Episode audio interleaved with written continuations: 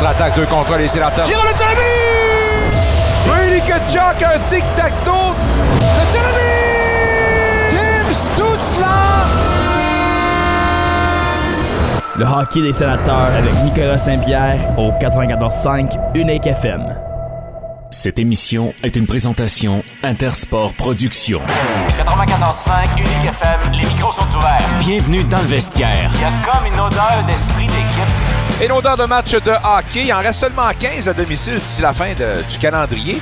Puis seulement deux d'ici la fin euh, ben, de la pause du match des étoiles. Alors un gros match important pour retomber sur nos patins ce soir. Voici notre promesse. Ce qui se passe dans le vestiaire reste dans le vestiaire. 94.5, voici Nicolas Saint-Pierre. Ben oui, c'est ça, le temps passe tellement vite. On est rendu à une portion du calendrier qui nous indique que pour la plupart des formations, on est rendu à mi-chemin et même un petit peu plus. Donc, on tente maintenant dans la portion, il en reste plus. Il y en a moins qu'à faire qu'il en reste derrière nous. Des choses comme ça. Bref, m'arrêter de parler de même parce que je suis en train de me mêler en ce lundi.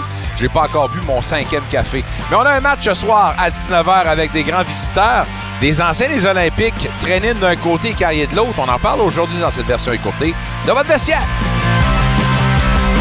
En vous remerciant de nous suivre de plusieurs façons, en direct, ondes conventionnelles 94.5 Unique FM, uniquefm.ca, puis l'application mobile, sans oublier Spotify, également Apple Podcast pour les gens qui veulent nous réentendre.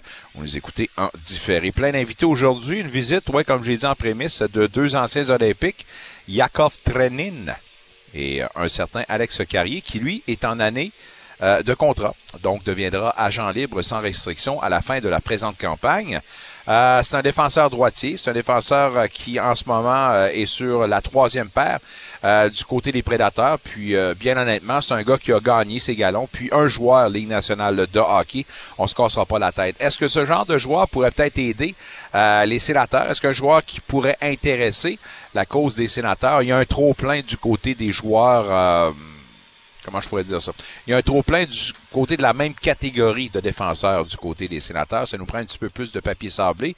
Euh, puis euh, une petite variante à ce niveau-là. Est-ce que Carrier est peut-être le bonhomme?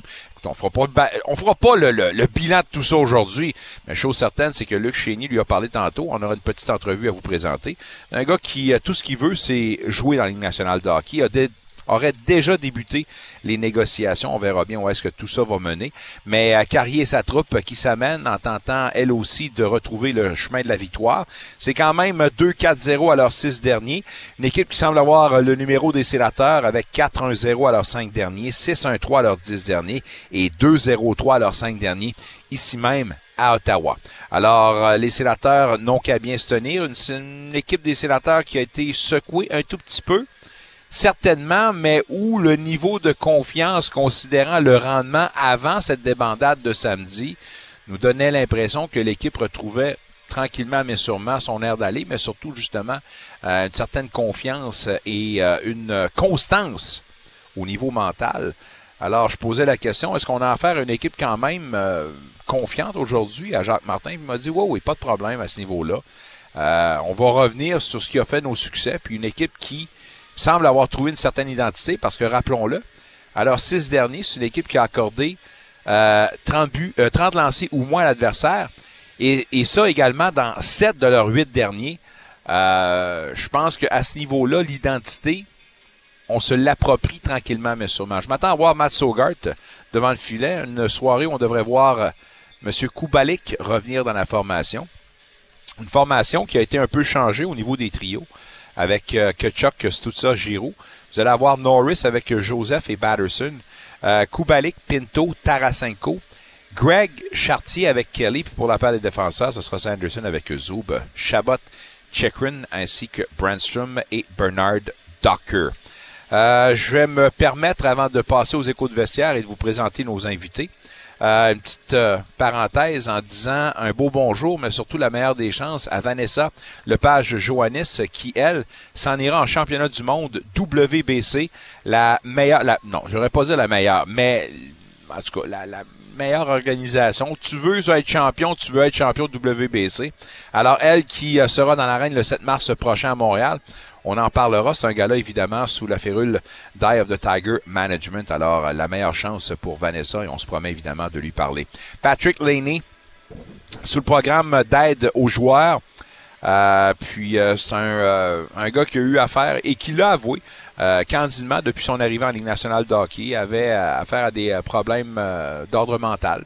Puis là maintenant, ben on semble être au, au point où on a besoin d'aide, d'être supporté. Alors euh, un autre qui se joint à ce programme-là, qui honnêtement a sa raison d'être parce qu'on entend quasiment tous les semaines maintenant.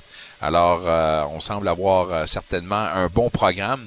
Et une bonne façon, un bel outil pour supporter les athlètes professionnels. Alors, la meilleure chance à Patrick Laney. Euh, les trois étoiles de la semaine, cette semaine, Nikita Kucherov la première, Connor McDavid la deuxième et Matthew Kachuk la troisième. Connor McDavid, certainement un des euh, responsables de cette tenue. D'ailleurs, les prédateurs qui sont euh, qui ont baissé pavillon contre ces mêmes Oilers pour leur permettre d'acquérir une 15e victoire de suite. Le record absolu, ça appartient aux Penguins de Pittsburgh avec 17. Alors, euh, la bande à McDavid qui avait mal débuté cette saison-ci, point dans la bonne direction, ça va bien. Un sujet hyper intéressant, euh, certainement celui d'Alex Formanton, en fait, euh, l'équipe canadienne junior, édition 2018. Euh, on se souviendra que la semaine dernière, la police de London avait demandé à cinq joueurs, cinq individus, de se rendre à la justice. Alex Formanton s'est rendu aux autorités hier. J'ai parlé aujourd'hui à Drake Batterson.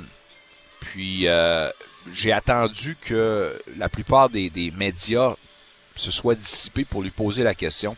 Je m'attendais pas à voir la grosse déclaration, mais je pense que quand même, étant lui-même un membre de cette édition-là, puis faisant parler évidemment d'un ancien membre des sénateurs, T'as-tu quelque chose à dire, Drake? Il dit, considérant le dossier, j'ai pas de déclaration à faire pour l'instant.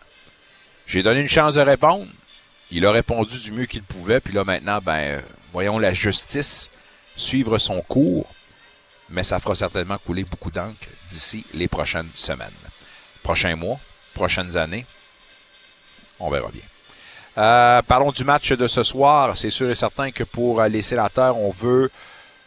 Ah, je n'ai même pas parlé du football. Maudine, j'oubliais le football. Êtes-vous déçus de vos résultats de football, mesdames, messieurs? Je pense que l'entière ou la majorité de la planète football en ce moment ne s'attendait pas à ces résultats-là. Votre humble serviteur que je suis avait fait une prédiction et ça me rappelle encore une fois pourquoi j'en fais plus depuis longtemps. j'avais dit les Lions, j'avais dit les Ravens. Or, les deux clubs se sont effondrés. Casey, chapeau à l'organisation, bravo. Quatrième présence au Super Bowl dans les cinq dernières années. Mais maudine de Colin. Ça vous montre encore une fois comment c'est dur d'atteindre la terre promise, mais ça vous montre encore une fois que la parité existe, puis any given Sunday, quand on a une ordinaire dans le corps, ben ça peut se revirer contre toi. Or, il n'y a pas de lendemain pour des matchs comme ceux-là. Euh, les Ravens méritaient meilleur sort, mais les Ravens n'ont pas joué à la hauteur. Je pense pas que le Lamar Jackson a été satisfait à 100% de sa sortie. Mais coudon, on va analyser ça avec notre ami Martin Saint-Jean. De l'autre côté, San Fran, avec son corps qui a été le dernier repêché de sa grappe. 24 ans, Brock Purdy. Ça n'a pas été le meilleur club hier. Je le dis, je le répète et je vais le dire jusqu'à la fin de mes jours. Les Lions étaient la meilleure formation, majoritairement. Mais quand ça a été le temps de livrer ou de donner le dernier clou dans le cercueil, on s'est tiré dans le pied. Entraîneur-chef Campbell, qui a abusé de dame chance, en tentant pas une, mais deux fois de convertir un quatrième essai. À un moment donné, tu es à 4 et 6, puis tu choisis d'y aller. Voyons donc. Tu avais besoin de ces trois, trois points-là. Qu'en pense Martin Saint-Jean? Hâte de lui jaser.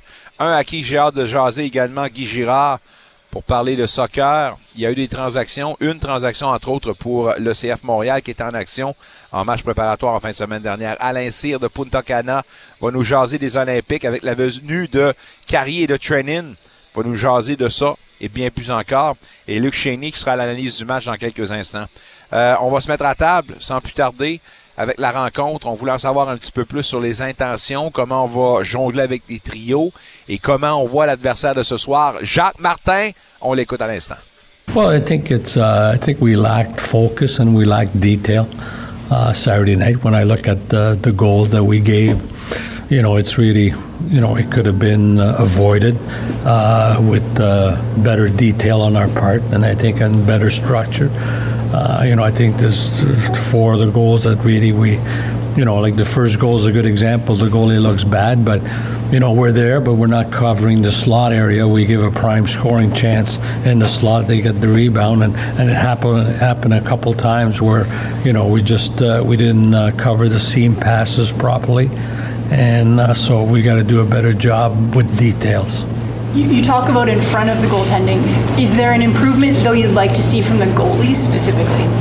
Well, I think the goalies, uh, you know, I think they've they've given us like when I look at that stretch, uh, they were pretty good because we were playing pretty good in front of them. So I think it's a reflection of how the team plays as well.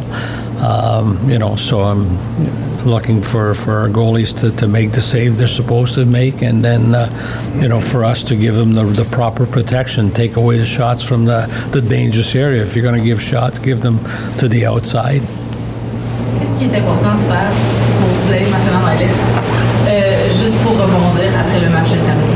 Bien, je pense que c'est important de premièrement d'avoir euh, euh, la bonne énergie, euh, jouer avec euh, beaucoup d'intensité, beaucoup de détermination, euh, avoir le même effort euh, sans la rondelle qu'avec la rondelle, euh, être engagé, être prêt à, bloquer des lancers, être prêt à, prendre euh, une mise en échec pour faire un jeu et euh, jouer, disons, selon notre structure.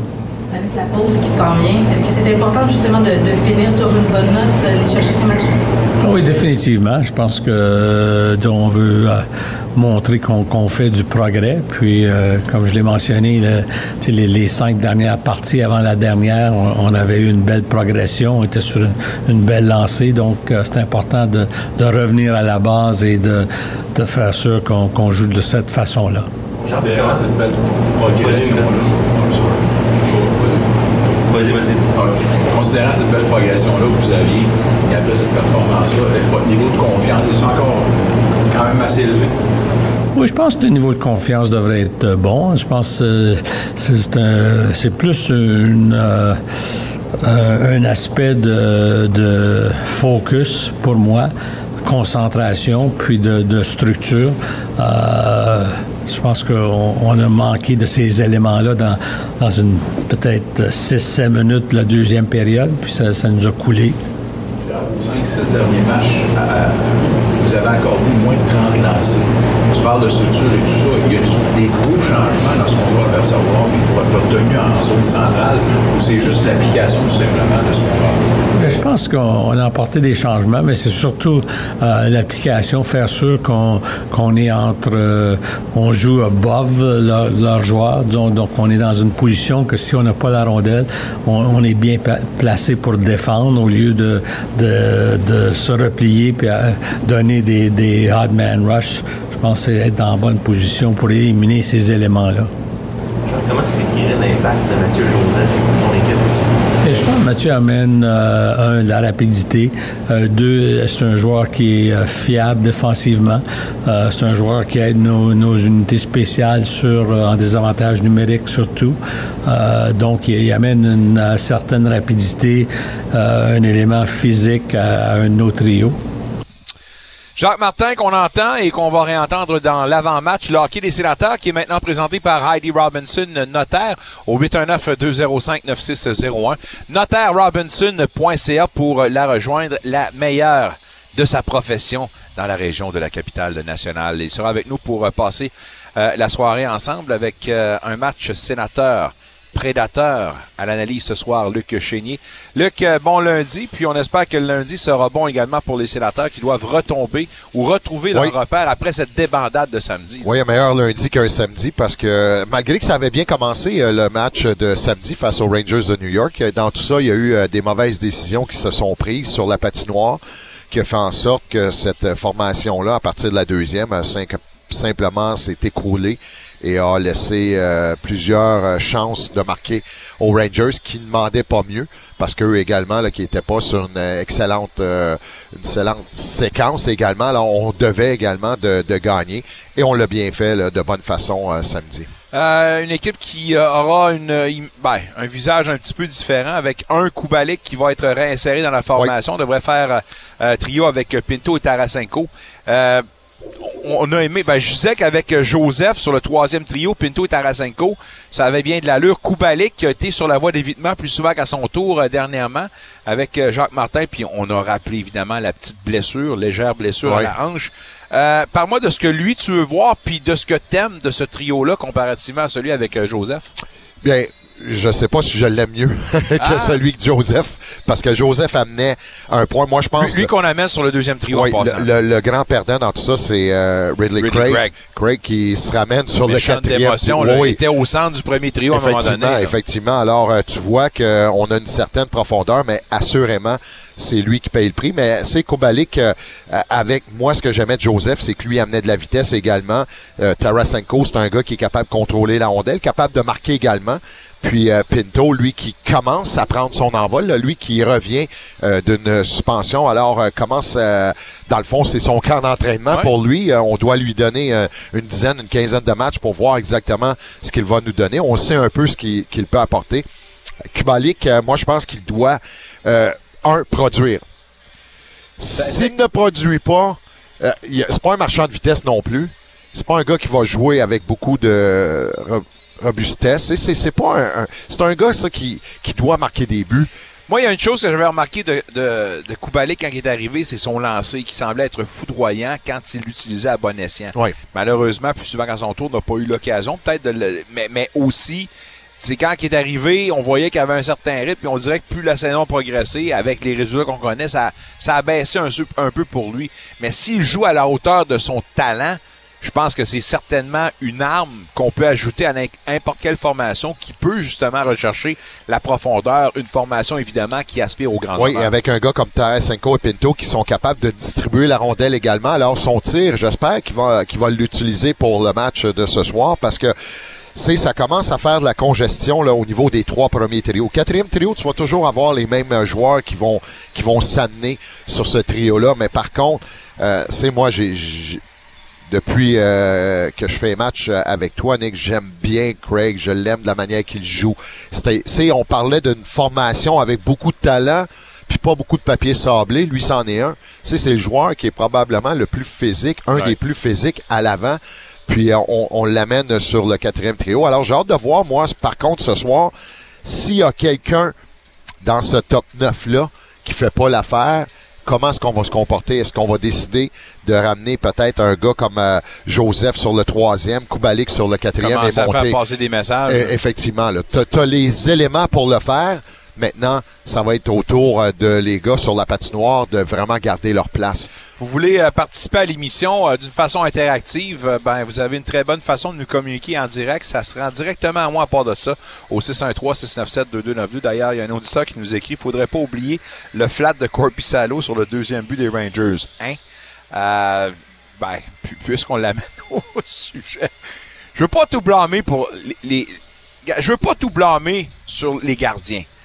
Mais reste que depuis le début de cette saison-ci, puis je pense que depuis le départ de Craig Anderson, on peut parler d'un problème de constance. Puis Corpissalo ne fait pas exception à la règle. Et c'est plate parce que un peu à l'image du club, on sent que pour lui, ça ne tient qu'à un fil. Et quand la chaîne débarque, elle débarque pas à peu près. Ouais. Lui qui a été retiré de la formation. Comment tu as jugé justement ce qu'il nous a donné à- ap- avant justement qu'on le retire pour euh, Sogard? Quand je regarde en ce moment Sogard, 4.55, 841, euh, 891, ensuite euh, 352 pour euh, Corpissalo, 886. C'est un mauvais but dans une euh, quand tu gagnes 6 à 1 puis tu donnes un mauvais but, c'est pas grave. Mais quand tu donnes un mauvais but pour créer l'égalité ou encore passer à la- c'est là que ça blesse. Corpissalo aurait dû arrêter ce geste-là, mais c'est c'est vraiment le seul but, moi, je pense, qui, qui l'a manqué dans la soirée. La raison, là, c'est sur les deux autres, les défenseurs qui se couchent sur la patinoire devant Panarin une fois. T'as aucune chance. Une fois que t'es étendu sur la glace, tu peux plus rien faire. Tu peux plus contrôler, justement, le jeu, à moins que tu viennes vraiment faire une glissade synchronisée et que tu es capable d'empêcher cette rondelle de traverser. Les deux fois, on l'a traversé, la rondelle. Moi, ce qui m'inquiète là-dedans, c'est que on a un problème de constance, mais le problème qu'on pourrait identifier facilement dans certains, certains cas, tu dis, OK, on parle d'un déplacement latéral pour un. On parle d'un gars qui est mal placé quand il vient attaquer plutôt agressif au haut de son demi-cercle. Dans le cas de Corpissalo, puis là, j'ai en tête deux incidents sur deux matchs différents. À un moment donné, à un moment donné pardon, il est trop sorti, mal centré. Ouais. Là, puis ça, c'est le dernier match, je pense, si je me trompe Oui, pas. le tir. D'un autre, il est trop recroquevillé, puis encore là, il donne trop d'encre, alors qu'il s'avérait être le contraire. Alors, c'est pas une chose, c'est plusieurs choses, et malheureusement, je pense que dans un match comme celui-là, les gardiens ont été exposés. Ben, assurément. Et, et- et quand tu le vois, c'est pour ça que je te dis, c'est euh, quand tout le monde parle, euh, Cam Talbot avec les Kings de Los Angeles cette année, 2,59, 911 d'efficacité. C'est parce qu'il a une formation devant qui est une, une formation très structurée. On remarque bien les, les Kings, En ce moment, ça va moins. C'est un petit peu plus Ça ordinaire. prend l'eau un peu. Ouais. Oui, mais mais par contre, euh, c'est quand même une, euh, une structure défensivement. C'est ça qu'on on- des fois on n'a pas avec euh, les sénateurs. En début de saison, c'est encore pire. C'est encore pire parce qu'on on, écoute, on, était partout et nulle part dans son territoire euh, pour la, défensive. Autant les attaquants ne donnaient pas un coup de main, mais par contre quand tu as la chance de faire euh, les arrêts que tu dois faire, tu dois pas donner de but dans cette ligue-là. Tu dois simplement pas en donner. Et si tu le fais, tu vas permettre à ta formation de gagner? Parce que c'est après ça, là, 2-2, après ça, 3-2, là, ça, ça a déboulé et on n'a pas été capable de renverser. Et c'est ça que Jacques Martin a parlé après le match. Il dit, tu sais, quand une équipe va chercher le momentum, c'est de briser ce momentum-là le plus rapidement possible. On n'a pas été capable de le faire et à un certain moment donné, whoop, t'es rendu à 5-2, t'es rendu à 6-2. Là, il commence à être trop tard et euh, le joueur de hockey qui est le, qui est le joueur de hockey, ben souvent va dire bon, ok, c'est c'est terminé là, on, on va bien paraître là, on va, va on va quand même se donner, mais on- dans notre tête, on le sait que c'est terminé. Euh, tu as parlé avec Alexandre Carrier, puis euh, on va vous faire entendre cette entrevue-là euh, dans l'avant-match, euh, si c'est carré avec toi, Michael, mais je veux quand même m'attarder sur euh, le cas d'Alex Carrier, l'ancien des Olympiques, lui qui s'amène avec euh, les Prédateurs dans une année charnière pour lui, Oui. deviendra pour une première fois agent libre sans restriction.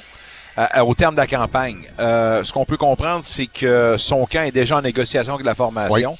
Euh, je sais pas si ça apporte son lot de pression, mais le genre de profil qu'il est, euh, puis on parle d'une question existentielle. Est-ce que Alex Carrier pourrait être un joueur qui pourrait intéresser peut-être les sénateurs? Défenseur droitier. Euh, Par contre, euh, depuis euh, le début, je te parle de cette défensive euh, qui pas mal se ressemble. C'est Ouais. quand tu regardes Sanderson, Chabot, Brandstrom à gauche et euh, des joueurs qui contrôlent la rondelle, pas vraiment des gars physiques.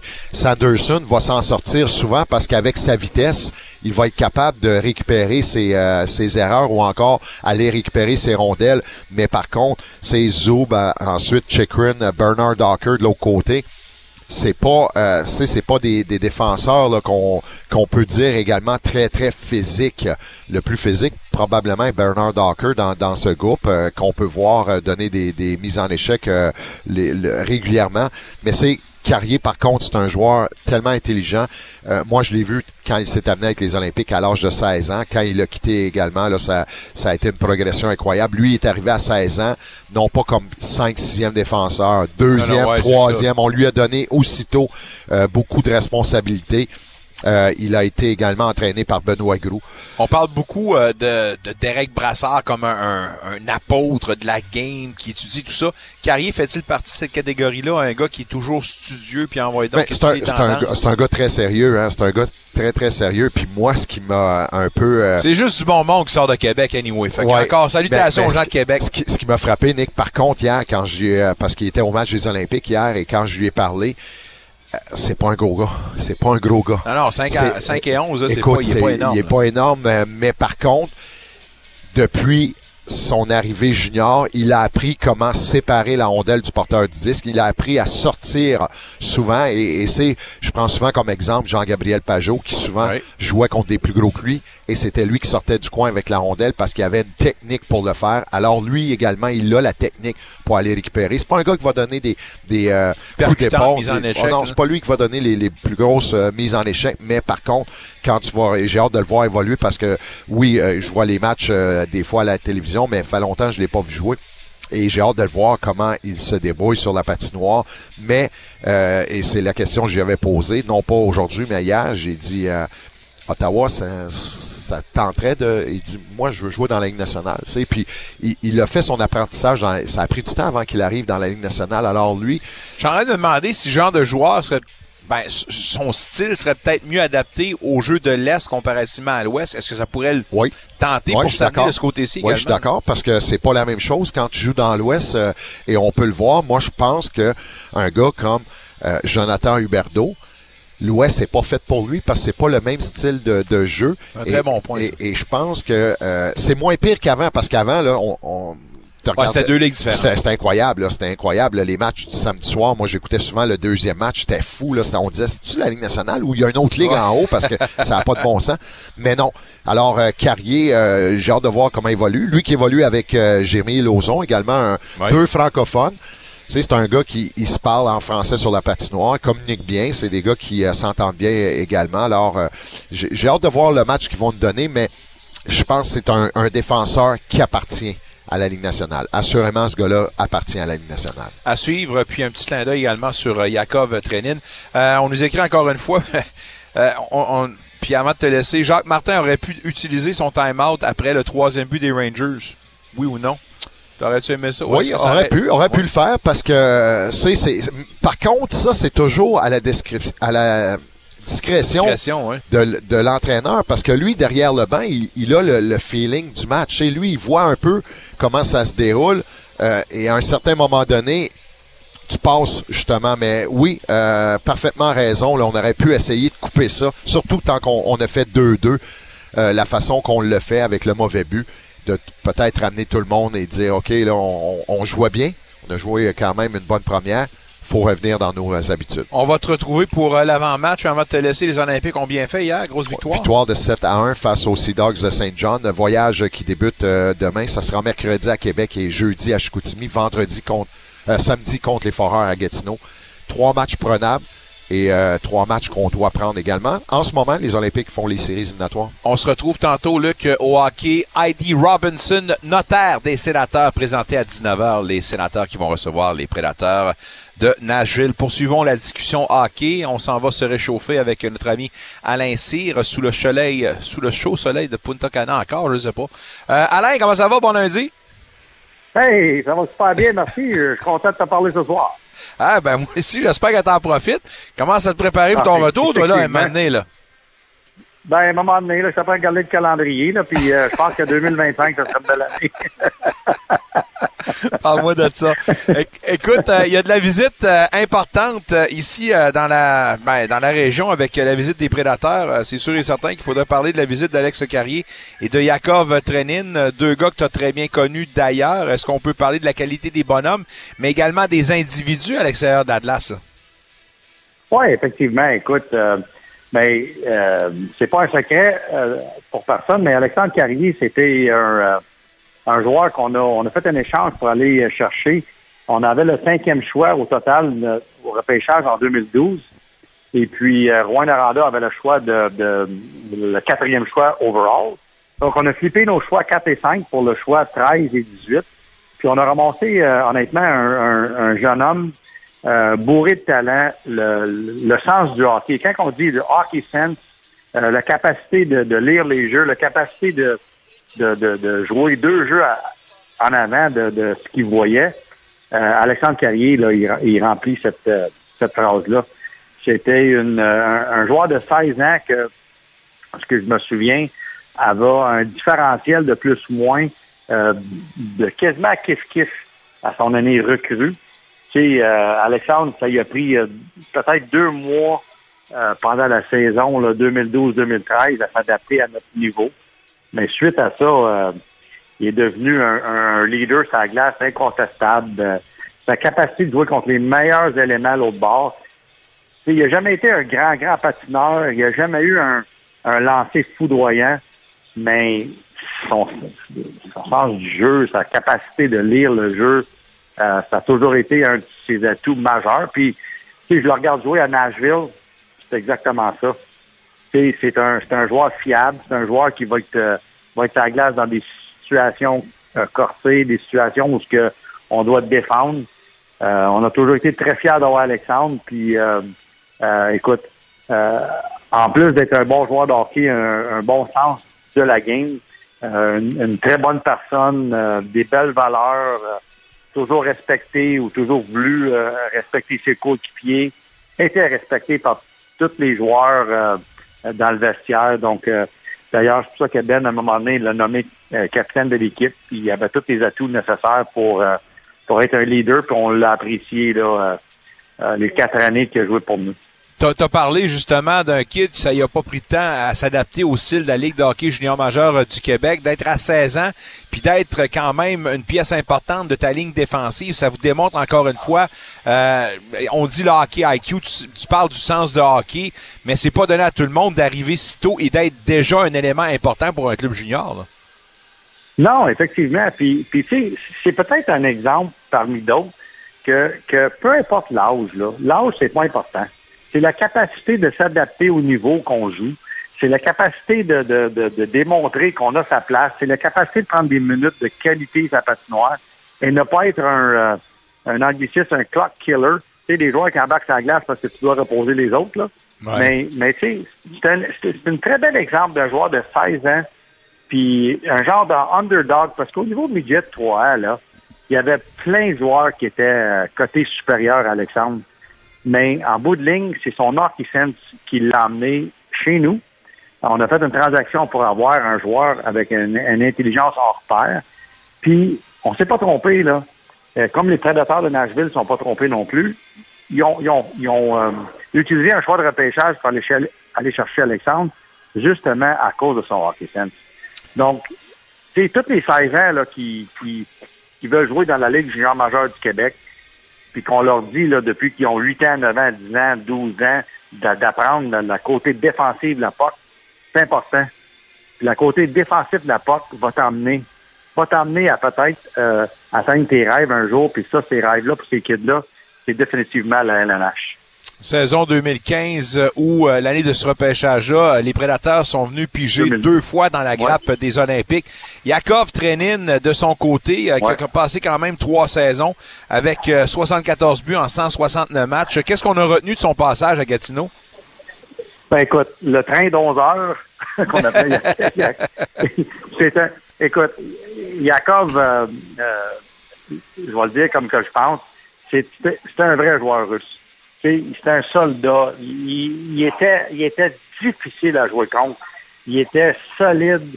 Euh, il, y avait, il avait un coup de patin, euh, comment je dirais ça, euh, undercover. Tu sais, un coup de patin là, où ce que tu t'attendais pas nécessairement qu'il va te déborder, mais il était tellement puissant. Tu il pouvait te tasser. Il avait un shot, il y avait un shot tonnerre. Écoute, j'ai adoré Yakov. Ça a été un des un des bons euros qu'on a pu repêcher euh, pendant mon règne à Gatineau avec euh, Vitaly Abramov, qu'on connaît tous. Mais ce duo-là, là, ce duo-là, là, que Mark Gandler puis Rasty Slago nous ont recommandé là, en, en 2012, je pense 2013, ça a été euh, ça a été des pièces maîtresses euh, pour un club qu'on a essayé de à, des meilleurs résultats, mais on connaît la on connaît la suite de ça. Mais puis en plus, Yakov, il s'est intégré facilement à l'Amérique du Nord. Euh, il a pris des cours anglais. Euh, il voulait être un pro. Il est devenu un pro. Puis c'est Ben, Ben Grou, il avait cette capacité-là de sortir le meilleur de ses joueurs. Puis Jacob c'en était un au début. Puis écoute, tout, tout le crédit revient à Jacob. Il a travaillé fort. Puis tu sais, tout le monde disait, quoi, Nicolas, il y a que Vitaly Abramov était pour être un star dans LNH.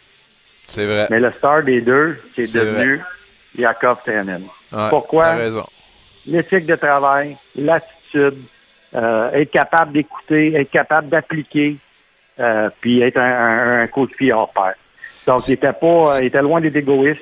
Il était là pour l'ensemble. Il était, il était là pour la cause. Euh, je l'ai, je l'ai vraiment apprécié là, comme joueur. Puis, euh, convaincu que les prédateurs de Nashville, c'est la même chose. Ces deux joueurs-là ont profité quand même des standards euh, très bien établis depuis plusieurs euh, années des, des, des Olympiques, c'est-à-dire en ce qui a trait au développement puis l'encadrement des joueurs.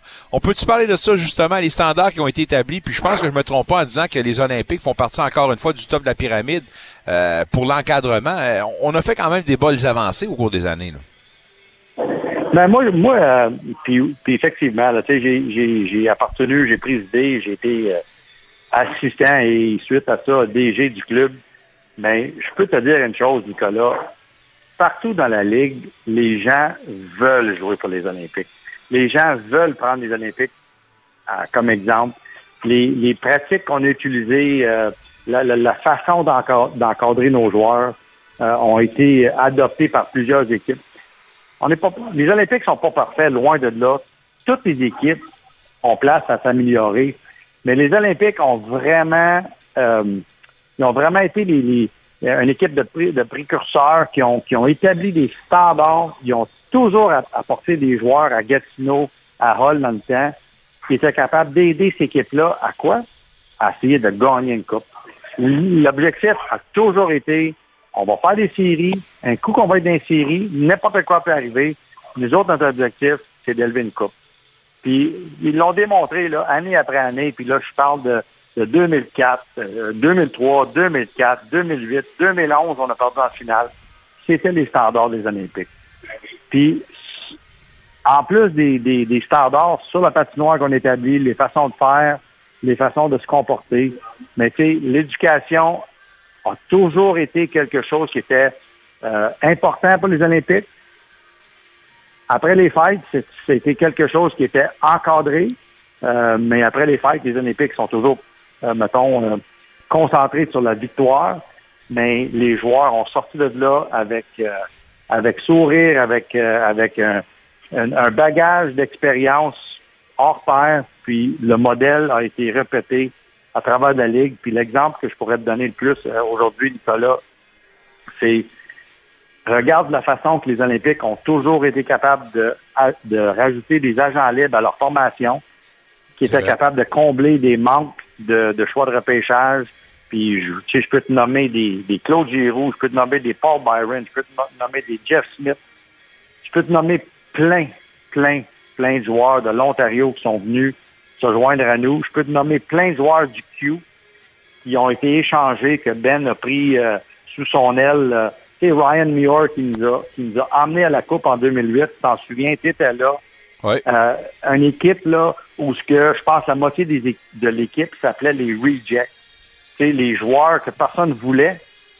Mais ça, c'est c'est- c'est dû à l'encadrement que ces joueurs-là ont obtenu pendant qu'ils étaient avec nous. C'est le- le- l'amour qu'on a, on a montré à ces kids-là, le savoir qu'on avait à dire, écoute, si on fait ça d'une telle façon, on va mettre les chances sur notre bord. Mais euh, vraiment, là, je suis euh, très fier des Olympiques depuis euh, depuis leur existence en, en 1900, euh, je sais pas, euh, c'est quoi? que- 76. C'est ça, 76? 76. Ouais. C'est ça, c'est, c'est, c'est- c'est loin, ça, 76, mais je suis très fier d'eux autres depuis, depuis leur existence. Euh, je suis encore fier d'eux autres, même si je suis pas dans l'organisation aujourd'hui. Et euh, mention aux Olympiques, là, je, sais que j'ai été dur sur eux autres euh, lors d'un un de nos entrevues, surtout sur les dirigeants, que si les séries, c'était pas une priorité, qu'ils devraient faire d'autres choses dans la vie.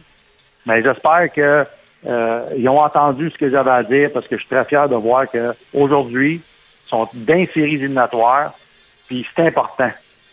C'est important. Puis si la victoire n'est pas importante dans une organisation, mais pour l'amour de Saint-Ciel, fais d'autres choses. Mais les Olympiques, je pense qu'ils ont compris.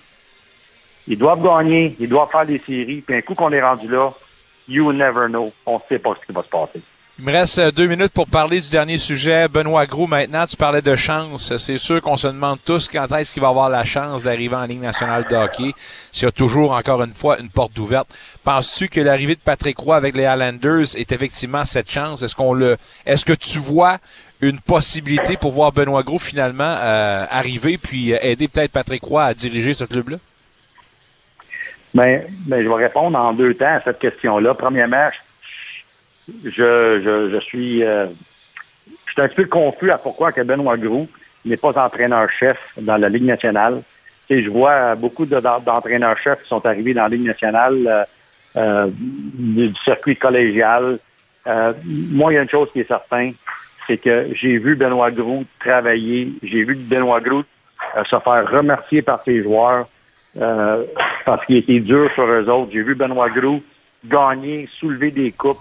J'ai vu Benoît Gros euh, être mis sur un piédestal euh, quand il a gagné la, la, la médaille d'or au Canada, au, championnat junior, parce que le Canada, ça faisait déjà trois ans qu'il n'avait pas gagné avec son fameux euh, tic-tac.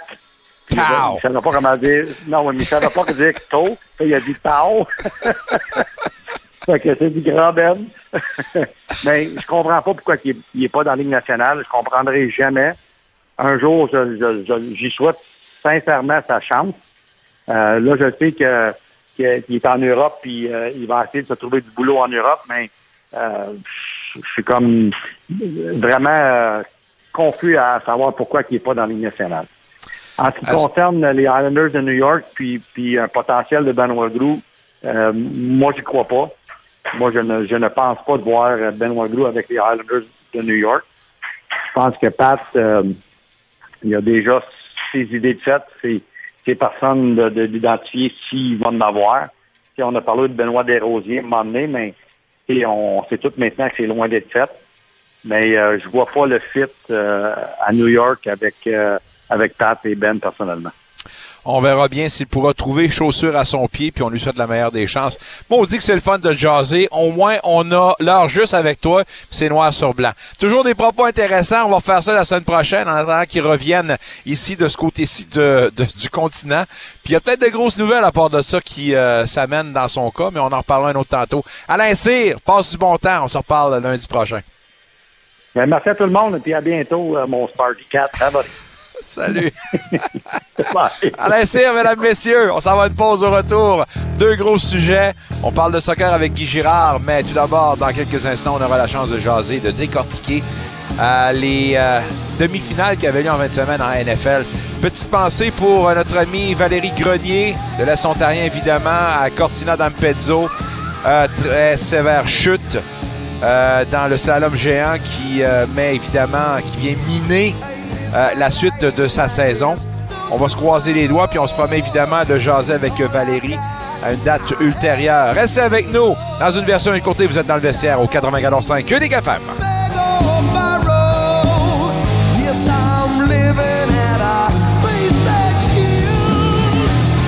La ville d'Ottawa a besoin de renseignements sur l'occupation des propriétés en 2023. Les résidences principales sont exemptées de l'impôt, mais doivent faire l'objet d'une déclaration. Rendez-vous sur ottawa.ca ILV. Entrez votre numéro de rôle et votre code d'accès qui figure sur votre relevé d'imposition foncière 2023 ou sur votre avis ou courriel d'impôt sur les logements vacants. Pensez à vérifier vos courriels indésirables. Vous pouvez aussi passer par votre compte d'impôt foncier sur Mon Service Ottawa. L'échéance est le 21 mars. Rendez-vous sur ottawa.ca baroblique ILV. Et si on vous disait qu'il existe un endroit qui mène la charge en matière de véhicules et de batteries électriques? Un endroit où plus de gens que jamais travaillent. Un endroit qui alimente l'avenir par de l'énergie nucléaire propre. Un endroit où l'on construit de nouvelles routes et autoroutes pour que tout le monde puisse avancer dans la bonne direction. Et si on vous disait que vous y viviez déjà? Ça se passe ici, en Ontario. Pour en savoir plus, consultez ontario.ca barre oblique bâtir notre économie, payé par le gouvernement de l'Ontario. Femme Aide est un service de soutien confidentiel pour les femmes francophones en besoin, disponible 24/7 au 1-877-336-2433. Visitez femmeaide.ca pour plus de détails. Femme Aide, toujours à l'écoute. À BDC, nous aidons les entreprises à propulser leur croissance. Avec nos services conseils, et nos solutions de financement flexibles, nous soutenons les entreprises pour qu'elles continuent de prospérer aujourd'hui comme demain. C'est ça, l'accompagnement de BDC. Notre ambition est claire, faire briller plus d'entrepreneurs plus longtemps. Faut le faire. BDC, Banque d'ambition. Jusqu'à 19h, vous êtes dans le vestiaire avec Nicolas Saint-Pierre et la meilleure équipe de collaborateurs sportifs. Au 94.5 Unique FM.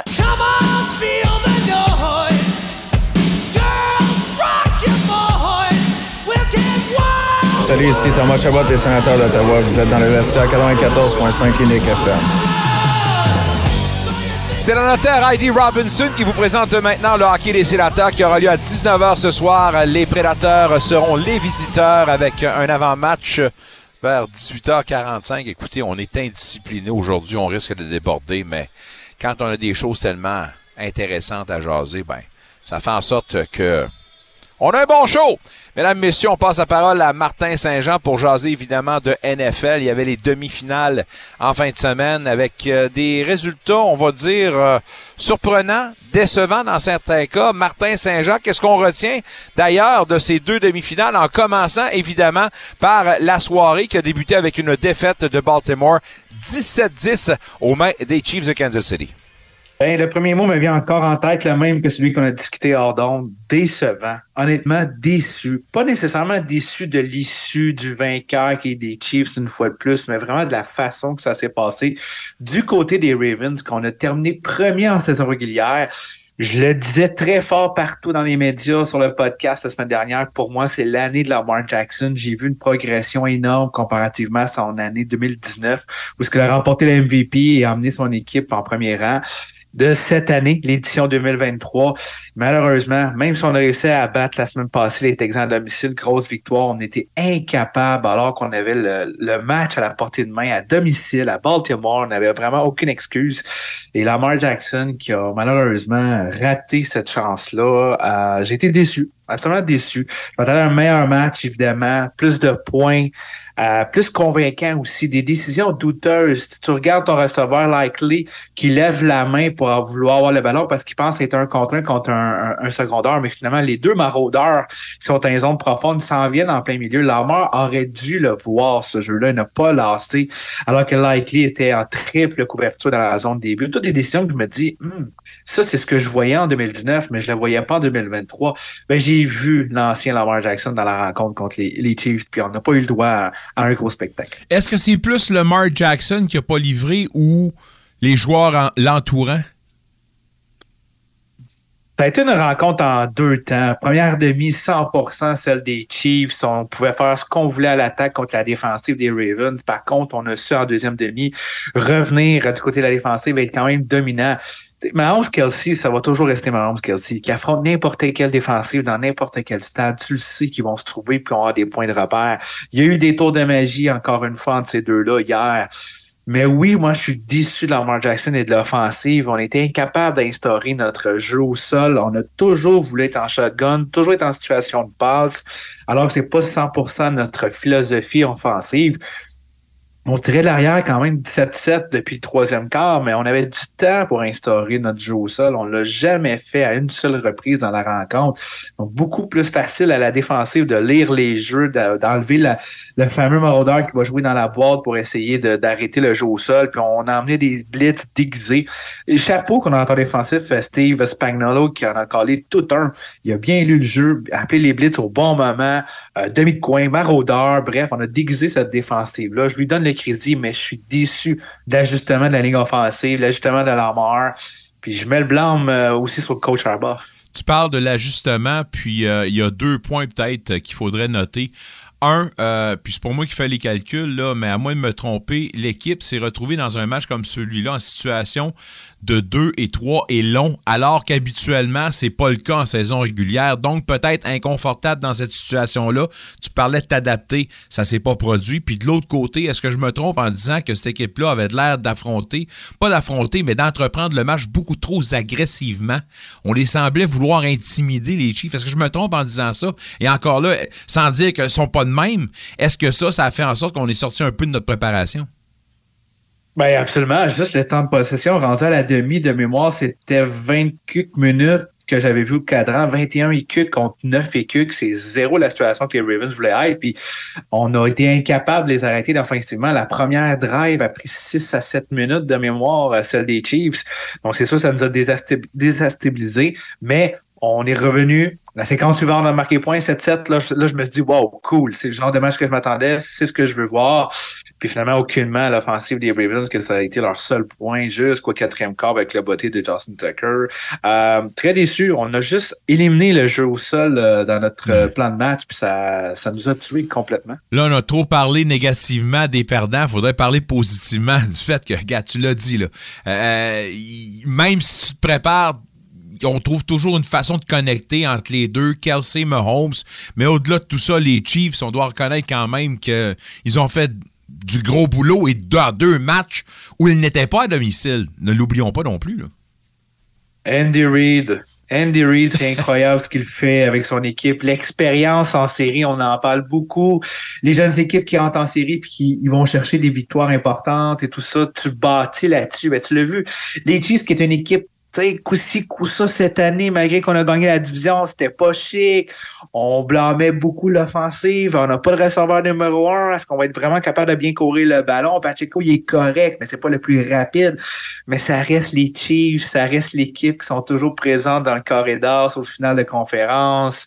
Et là, on s'en va encore une fois en Super Bowl. Ça s'achète pas l'expérience. On l'a vu encore hier. Mahomes, que t'es, par moment, euh, il fallait qu'il sorte de sa pochette, puis il trouvait toujours la façon de, de repérer Travis Kelsey. D'ailleurs, Kelsey qui a battu le record de Jerry Rice pour le plus de réceptions euh, dans l'histoire, dans la série éliminatoires en carrière. C'est vraiment quelque chose de solide. Qu'on les aime, qu'on les aime pas, ça reste que les Chiefs trouvent toujours une façon de gagner. Puis cette année, qu'est-ce qui est beau, j'en parlais dernièrement, c'est surtout grâce à leur euh, unité défensive. C'est pour ça que je donne les crédits pas juste à Andy Reid, mais à son commentateur défensif Steve Spagnolo, qui a été incroyable encore une fois hier. On n'a pas nécessairement des gros noms, mais on est capable de bien déguiser cette défensive-là pour justement mettre les, les offensives adverses inconfortables. Puis il reste que euh, l'excellence de Mahomes dans tout ça, c'est quand même une quatrième présence dans les cinq dernières saisons euh, pour euh, les Chiefs euh, et une autre occasion de remporter le gros trophée. Mahomes, qui n'a pas atteint la maturité d'un joueur de sa trempe, d'après moi en tout cas, est déjà rendu dans le firmament. Mais on le met où maintenant au niveau des, plus grands quarts arrière de tous les temps? Est-ce qu'on on commence à parler de ça? Redemande-moi la question dans deux semaines, jour pour jour, mon Nicolas. ça va être une conversation qu'on devra y avoir. Tout va résulter de ce prochain Super Bowl. Wow. En tout cas, j'ai hâte de voir ça. Puis euh, félicitations aux Chiefs. Puis meilleure chance la prochaine fois pour les Ravens. La fenêtre est encore assez grande pour eux autres, la fenêtre d'opportunité pour les Ravens? Oui, beaucoup de joueurs reviennent. La problématique, c'est qu'on a quand même beaucoup de vétérans qu'on a signés à la dernière minute après le camp d'entraînement, comme les Clowny, les Van Noy, les vétérans qui avaient un dernier push qu'ils n'auront pas l'année prochaine. Ça, ça va faire mal parce qu'on les a payés pas cher, justement. C'est pas une équipe qu'on va être capable de dépenser beaucoup de sous parce qu'on doit payer le contrat à la marque, payer tous nos, nos contrats qu'on a déjà en vigueur. Certes, le noyau va rester le même, mais c'était vraiment les ajouts de dernière minute qui ont fait en sorte que c'était une formation pour moi qui était l'équipe à battre cette année. Donc, c'est sûr, pour moi, c'est une déception comment ça s'est fini du côté des Ravens. Est-ce qu'on va être capable de répéter l'année l'année prochaine? Ça va être très difficile avec les Bengals et un Joe Burrow en santé avec euh, nouvel entraîneur-chef du côté des Chargers, Jim Harbaugh, Justin Herbert, ce que ça va donner, euh, Tua avec les Dolphins. Bref, on a tellement une conférence serrée, ça va être difficile pour les Ravens. Dans la NFC, il y avait les Lions qui étaient les chouchous, puis il y avait d'ailleurs une très belle représentation à 49ers, à San Francisco, pardon, pour les encourager. Reste que l'équipe Cendrillon, malheureusement, a frappé un mur. 34-31, euh, la victoire des 49ers. J'ai pas le choix de dire que Campbell puis les Lions, euh, écoutez, se sont tirés dans le pied là-dedans. Puis on va revenir sur un coach Bucky qui a voulu poursuivre une tendance qui finalement, il a, euh, l'a pincé à deux reprises. Je me trompe pas en disant ça. Là. Écoute, tu vis et tu meurs de cette stratégie-là. Puis c'est ce qui est, c'est ce qui est avec les Lions. On va parler de la rencontre, puis après ça, on va parler de leur année On a toujours été comme ça, les Lions. Campbell, on le sait, c'est agressivité, c'est d'aller chercher vraiment le, le- dernier clou finalement à ton cercueil. On l'a vu la semaine passée contre les Buccaneers. Il aurait pu courir, dégager. Il a dit non, je vais passer, je vais risquer, je vais avoir le first down, puis après ça, on va pouvoir couler le temps. C'est ce genre de coach-là. On s'est rendu loin en raison à cause de ça. Puis c'est drôle à dire, mais on était éliminé à cause de ça. On contrôlait le match. La première demi était complètement celle des Lions des Trois. Je pense que les Niners, encore une fois, qui n'étaient pas partis en feu comme contre les Packers la semaine dernière. Euh, là, on voyait que l'offensive des Lions pouvait faire ce qu'il voulait, courait bien le ballon, un mix également avec le jeu euh, aérien avec Eamon Russell Brown qui a été dominant, Sam Laporta et tout. Bref, tout allait bien. Puis là, en deuxième demi, ça prenait vraiment les, des Niners en feu, en défensive, des revirements et tout ça. Ça commence avec une décision de pas y aller pour le placement, de s'essayer au quatrième jeu. On l'a pas, on redonne le ballon. Trois jeux plus tard, touchdown du côté des, euh, des euh, Niners. Oui, ça a été un jeu, ça se peut juste pas. Le fameux jeu que le maraudeur reçoit le ballon sur la grille, ça Ayuk. rebondit dans les airs. Brandon Ayuk le prend, rentre dans la zone début. C'est comme, wow. Mais c'est à ce moment-là que je me suis dit, ça, ça vient de tuer les Lions. Le jeu d'après, Jamar Gibbs prend le ballon, court, l'échappe. Là, tu dis ouch, ouch, ouch. C'est un après l'autre. Je comprends, c'est pas Campbell qui a couru le ballon, c'est pas Campbell qui a voulu intercepter le ballon.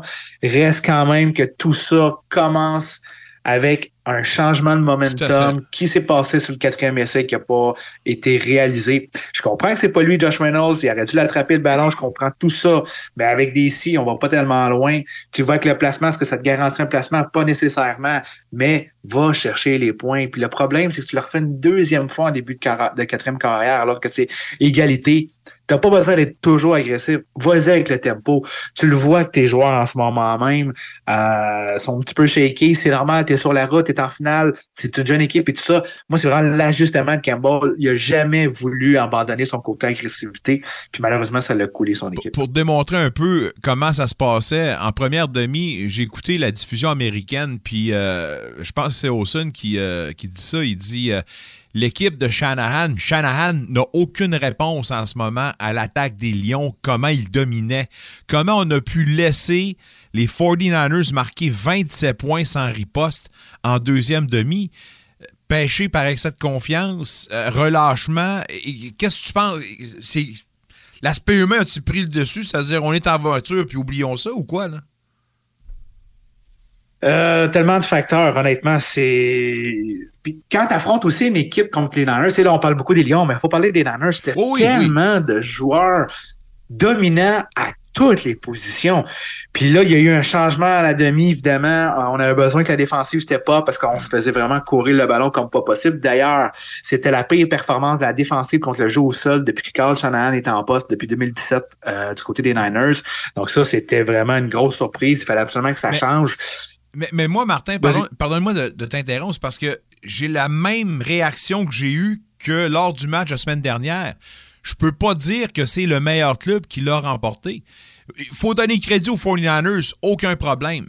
Mais sans vouloir te contredire, je peux pas croire, je peux pas, je peux pas dire que les 49ers étaient les meilleurs et méritaient cette victoire-là, un peu comme ils l'ont fait contre les, euh, les Packers la semaine dernière. Non, ça, je suis d'accord. Si tu regardes les 60 minutes, là, quelle était la meilleure équipe hier? C'était les Lions de Détroit. Big time. Par contre, une jeune équipe contre des vétérans, on a vu la différence. La même chose la semaine passée entre les Niners et les Packers. C'est les petites erreurs, les petits, les petits choix, l'exécution. Encore une fois, en deuxième demi, les Niners en ont profité. Puis avec autant de talent et d'expérience comme ça, ben c'est sûr que tu vas les prendre et que tu vas réussir. Ça reste encore l'attrapé euh, incroyable de Brandon ouais. Ayuk que personne ne s'attendait, c'est sûr. Mais les bonnes équipes trouvent toujours des façons quand même d'aller les chercher. Est-ce que c'était la meilleure équipe? Non. Est-ce que s'ils font encore pour une troisième semaine consécutive la même chose au Super Bowl contre les Chiefs, ils vont la gagner? Là, non. Ils savent. Ils peuvent pas faire ça contre euh, l'équipe la plus expérimentée des cinq dernières années en série, celle des Chiefs. Encore là, on a beaucoup de talent. Si on est capable de bien commencer la rencontre, c'est la clé. Mais certes que euh, c'est pas chic ce qu'on voit en série, mais on est au Super Bowl.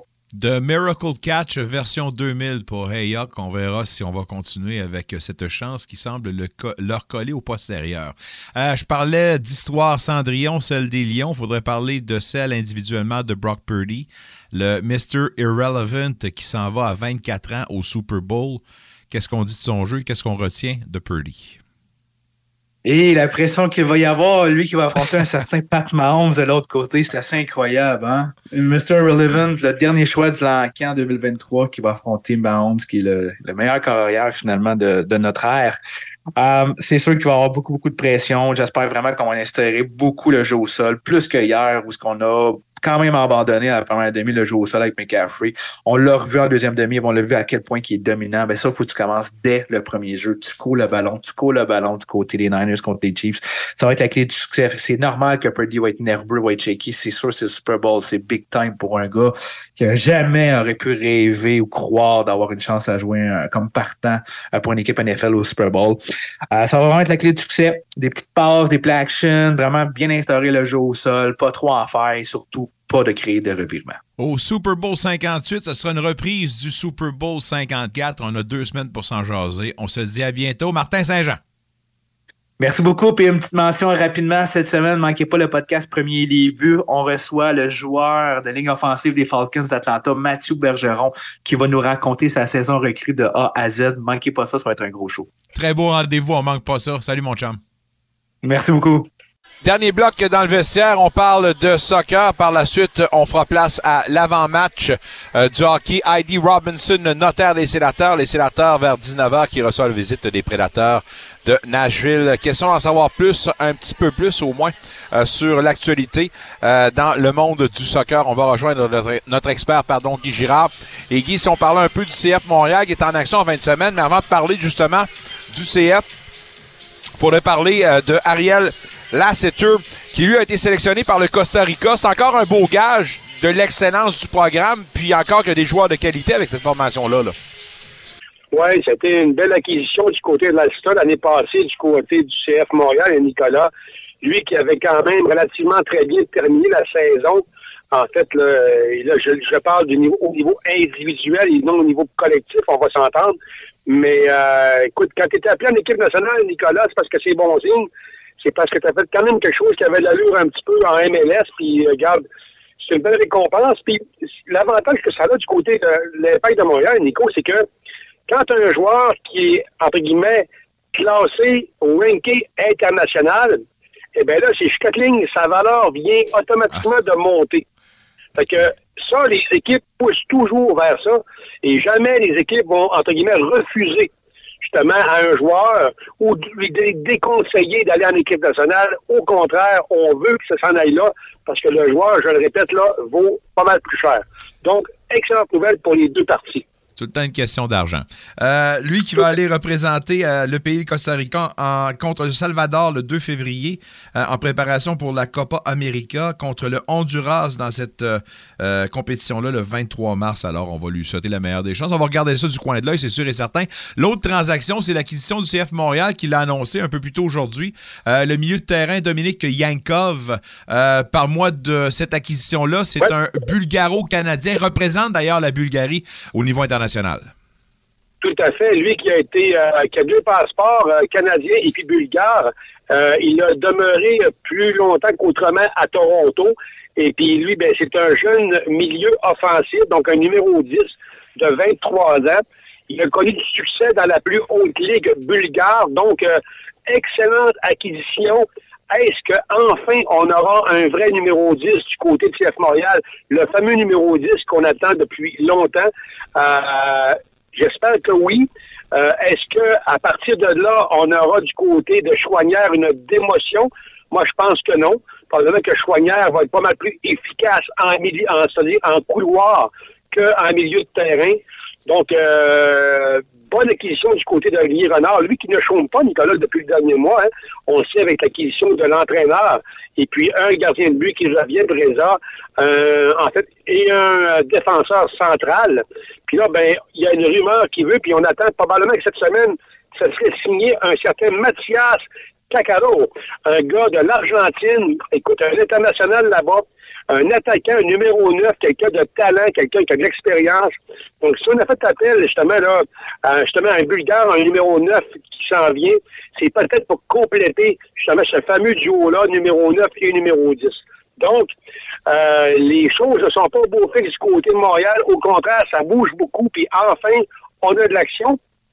Puis, ben, euh, nous a dit qu'avec un nouveau schéma de jeu, probablement avec ces grosses peintures-là qui s'alignent, Nicolas, ben, j'ose espérer, puis j'ose croire qu'on aura beaucoup d'offensives cette année. Parce que le problème du CF, on se rappelle, Nicolas, que l'année passée, c'était on marque des buts, mais on ne marque pas assez, mais on s'en fait rentrer un petit peu trop. Donc euh, là, derrière, ben, je pense que la charnière est en train de tenir avec Sirois qui va commencer l'année, qui est justement le gardien numéro un de l'équipe. Donc, euh, hâte d'avoir la nouvelle saison arriver à Montréal. Et soit dit en passant, c'est quand même 15 000 billets de saison vendus, Nico, un record depuis l'arrivée de la franchise en MLS. Oui, on aime ça, puis euh, c'est positif. Euh, d'ailleurs, euh, Laurent Courtois, qui dirigeait un premier match préparatoire, on s'entend, c'était contre Minnesota. C'est un match de 1 à 1. C'est Wanyama qui a donné l'égalité à la 80, en tout cas au-delà de la 80e minute de jeu. Parle-moi de la performance globale, puis ce qu'on a retenu quand même. Tu parlais de schéma, est-ce qu'on a vu quelque chose de bien différent pour le CF? Ben, en fait, oui, sauf que, puis ça, je t'en parlais tantôt, sauf que avant le match, Cotois avait bel et bien, avait bien fait sûr de, de, de, de nous avertir, nous, les partisans, les journalistes, de ne pas nous attendre à une énorme performance du fait que la dernière semaine, semaine et demie du camp d'entraînement de Montréal, euh, dans le sud des États-Unis, avait été extrêmement éprouvante, difficile. Les jambes étaient molles, donc on ne s'attendait pas à une performance du tonnerre. Eh bien, c'est pas ce qui est arrivé. Montréal a quand même tenu le fort en fait, euh, justement en accusant euh, de la, en s'accusant de derrière euh, jusqu'à la 80e minute, 1 à 0, mais c'est Wanyama qui a fait boucher des cordages vers la toute fin du match pour tirer un match nul. Ce qui est important de savoir, c'est que oui, on a mis un peu plus d'emphase sur un, la possession, parce que ça, c'est important, Nicolas, de garder le ballon, donc de, justement et surtout aussi en même temps, entre guillemets, d'avoir une certaine game shape dès le début, justement, des matchs préparatoires. Et donc, ça, c'est mission accomplie, puis de garder le ballon un peu plus longtemps plutôt que de toujours avoir le fameux, schéma, là, nord-sud, là, puis de garocher des ballons en avant puis de faire courir les joueurs. Donc, ce n'est pas les habitudes, justement, des entraîneurs français. C'est pas l'habitude de Courtois, lui qui, a, qui a dirigé euh, dirigé des clubs à, Columbus qui a eu beaucoup de succès dans ce genre de schéma-là. Donc, c'est le bon augure pour le gros match contre Atlanta la semaine prochaine, mon homme. C'est là qu'on va savoir quels sont les effectifs intéressants du côté du CF Montréal. Oui, une des équipes euh, milliardaires de la MLS Atlanta, d'ailleurs, qui vaut beaucoup de bidou. Entre Losada, le torsionnaire, et Courtois, qui semble un petit peu plus mielleux. Est-ce qu'on parle également d'une nouvelle approche au niveau de la forme physique, euh, au niveau, tu parles d'entraînement et tout ça, les gens molles? Est-ce que c'est plus le fait que les gars n'étaient pas en forme ou plus le fait qu'on a commencé à serrer la vis rapidement dans ce cas d'entraînement-là? Écoute, Nicolas, moi, je pense que euh, c'est le, Soda, on va, se rappeler euh, qu'il avait un tempérament au niveau des entraînements très dur. Et puis, ce que le copain a dit, puis ça, là-dessus, je pense qu'il a voulu protéger un petit peu plus les joueurs, parce que selon Samuel Piette, les entraînements se dirigent très bien. C'est dans la bonne humeur, la joie. Ce n'était pas si éprouvant qu'on pouvait le penser. Mais là, mais, mais, mais, mais Courtois, on s'aperçoit qu'il il était protecteur de ses joueurs, puis il voulait un peu sauver la chèvre et le chou, si je peux m'exprimer comme ça. Donc, ça va permettre un entraîneur qui va euh, faire attention à ses chevaux, euh, va en prendre soin, puis euh, va être surtout, mais surtout à l'équipe, euh, en fait, à l'écoute de l'équipe, dis-je. Puis euh, ça ne sera pas comme la Soda, un one-man show. Je pense que non. Donc, c'est peut-être qu'on n'a peut-être pas voulu répéter les expériences antérieures. Puis Rémi Gard, tu te rappelleras, est position d'entraîneur relativement difficile avec ses joueurs. Ça n'a pas l'air d'être tout à fait le, en fait, le cas du côté de Laurent Courtois. Donc, euh, je pense que le meilleur est à venir, puis ça va être vraiment excitant de voir les débuts de saison de l'Impact de Montréal, qui soit dit en passant, Nicolas, on va quand même jouer, je crois que c'est cinq matchs à l'extérieur avant de s'amener à Montréal. Donc, euh, les cinq matchs, tu sais ce que ça veut dire. Ça peut être tout bon ou tout croche. Ouais. on commence le 24 février euh, contre Orlando, mais on commence la saison quand même tôt et à l'extérieur à Montréal comment le camp d'entraînement sera important de se dérouler un peu sous la température québécoise pour avoir un certain avantage pour l'adversaire? Est-ce que ça, ça rentre en ligne de compte? Ben oui, c'est sûr. Mais regarde, comme c'est là, on est dans le sud des États-Unis. tu te rappelleras que pendant plusieurs années, Montréal avait fait son camp d'entraînement du côté de la Floride. Là, il fait encore une fois chaud. Euh, mais là, quand tu as des Sud-Américains qui s'en viennent s'aligner dans ton équipe, eux autres, pas ce que c'est, là. Quand ils vont arriver au stade Nutrilet, là, pour s'entraîner, on tasse la neige une journée à l'avance pour être capable de faire rouler les ballons là-dedans, c'est pas évident. Donc, on se devra, du côté de Montréal, s'acclimater rapidement au climat, au climat québécois, parce qu'on sait que, tu te rappelles des dernières nouvelles du mois de décembre, et que le stade olympique sera en réparation, donc inutilisable. Donc, on va souhaiter de faire aller les séchoirs à cheveux du côté du stade Saputo Montcalm pour faire fondre cette neige-là, parce que c'est au mois d'avril qu'on va faire feu euh, à l'intérieur du stade Saputo. Euh, je veux pas me prolonger, mais comment sera important? Parce que tu l'as dit, le stade Saputo n'appartient pas à l'équipe. Et si on veut rester là, euh, je pense qu'il va falloir à un moment donné s'attarder pour doter l'équipe d'un stade en bonne, bonne et due forme, on s'entend, à la hauteur de la MLS. Et je pense que ça va passer avec un mariage pour les Alouettes. Mais comment important, si jamais on en vient à ça, ce sera de, justement de tabler sur un stade qui va pouvoir justement aider l'équipe à mieux s'acclimater aux températures. Euh, euh, puis, il se fait tellement de choses à travers le monde. Je pense que ça aussi, c'est un aspect technique qu'il ne faut pas lésigner, selon moi. là. Ben, écoute, oui, Nicole, tu as raison, mais tu vois, les derniers chiffres de la semaine passée, tu te rappelleras, lorsqu'on s'est amusé là, à lire un petit peu, à mentionner les, les valeurs des équipes, tous sports confondus, là. Et puis, les équipes qui valent les plus chers, Nico, c'est ceux qui appartiennent à leur stade. Alors là, on va voir un petit peu le sérieux, puis je dis pas que Joey Saputo est pas sérieux, c'est pas ça que je suis en train de dire, mais on va voir vraiment le sérieux de Saputo, à savoir s'il désire vraiment garder l'impact de Montréal à Montréal et puis, et puis surtout se garder propriétaire de cette franchise-là, moi, euh, si je regarde les chiffres de la semaine passée avec la valeur des équipes, je fais peut-être un plus un, deux. Puis euh, je parle à la famille, là, puis je dis, ben regarde, là, je pense qu'on va casser le cochon, puis le stade, on va s'en bâtir un. On va l'acheter de la ville de Montréal, puis on va faire ce qu'on a à faire. Ça va venir grimper les actifs de l'équipe, ça c'est sûr. Puis après ça, ben, s'il y a une future vente éventuellement, ben regarde, au moins, ben, on vendra tout, ou bien non, tout simplement, on regardera le stade, puis on louera un emplacement, puis on va vendre la franchise. Point final.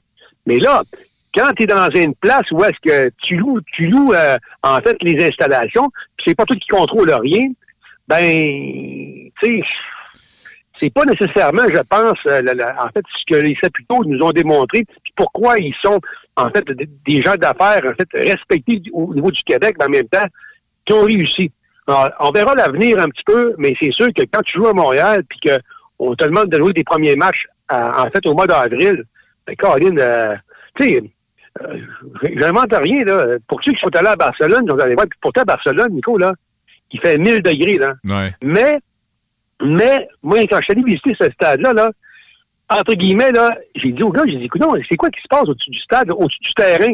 Ben, crois-moi, crois-moi pas, là, à environ à 10 mètres du gazon, là, il y avait un immense radiateur bord en bord du terrain qui partait le matin, tranquillement, et puis il réchauffait la pelouse. Hey, on est, on est à Barcelone, là. On est mais on est rendu là aussi, hein, 2024. Puis je veux dire, il faut s'adapter aussi. Puis si on a les moyens, puis de toute façon, euh, euh, tu dis souvent, ben, tu as dit souvent sur nos ondes que tu pensais peut-être probablement que le CF Montréal allait déménager, puis euh, un club montréalais qui pourrait être maintenant dans la CPL. Mais je pense qu'au moment où on se parle, ce qui pourrait donner un indicateur de ce qu'est-ce qu'on veut faire avec ce club-là, tu t'en vas puis tu essaies de te prendre justement les, les moyens pour avoir un, un excellent stade, puis un mariage avec les Alouettes. Ou sinon, ben, si on décide d'y aller comme ça avec le statu quo, c'est peut-être un signe qu'on va passer à d'autres choses. On verra bien, ce sera un, un autre tantôt. J'en sais pas plus de ton temps qui est tout le temps apprécié. On se dit à mercredi, puis entre-temps, ben, bonne fin de soirée, mon ami. Avec plaisir, mon chum.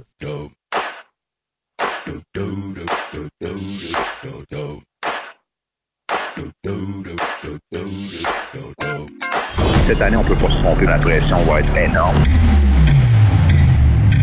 doit être l'année où les sénateurs passent à l'échelon supérieur. Giroud, Stutzla, Kutchuk, Chabot.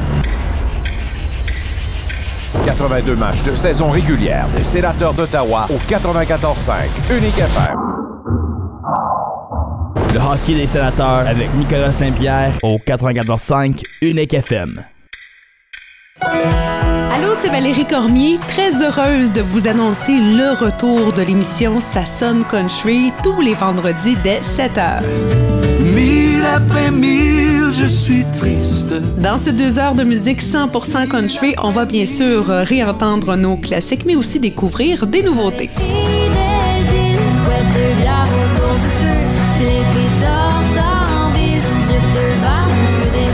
Ça sonne country avec Valérie Cormier, le vendredi à 7h au 94.5 Unique FM.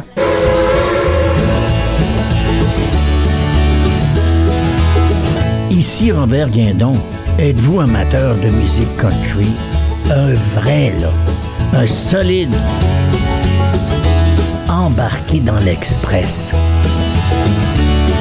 Express Country avec euh, Robert Guindon, le vendredi à compter de 10h au 94,5 Unique FM. Cette émission est aussi disponible via l'application mobile Unique FM.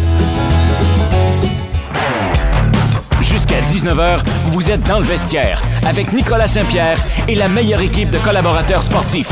Au 94.5 Unique FM.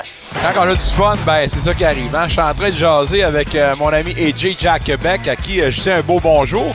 Puis en part de ça, ben je dis bonjour également avec euh, notre ami Guy Girard. On a parlé avec euh, Martin Saint-Jean. On a eu la chance de jaser également avec euh, Luc Chény, qu'on retrouve dans quelques instants pour un avant-match écourté.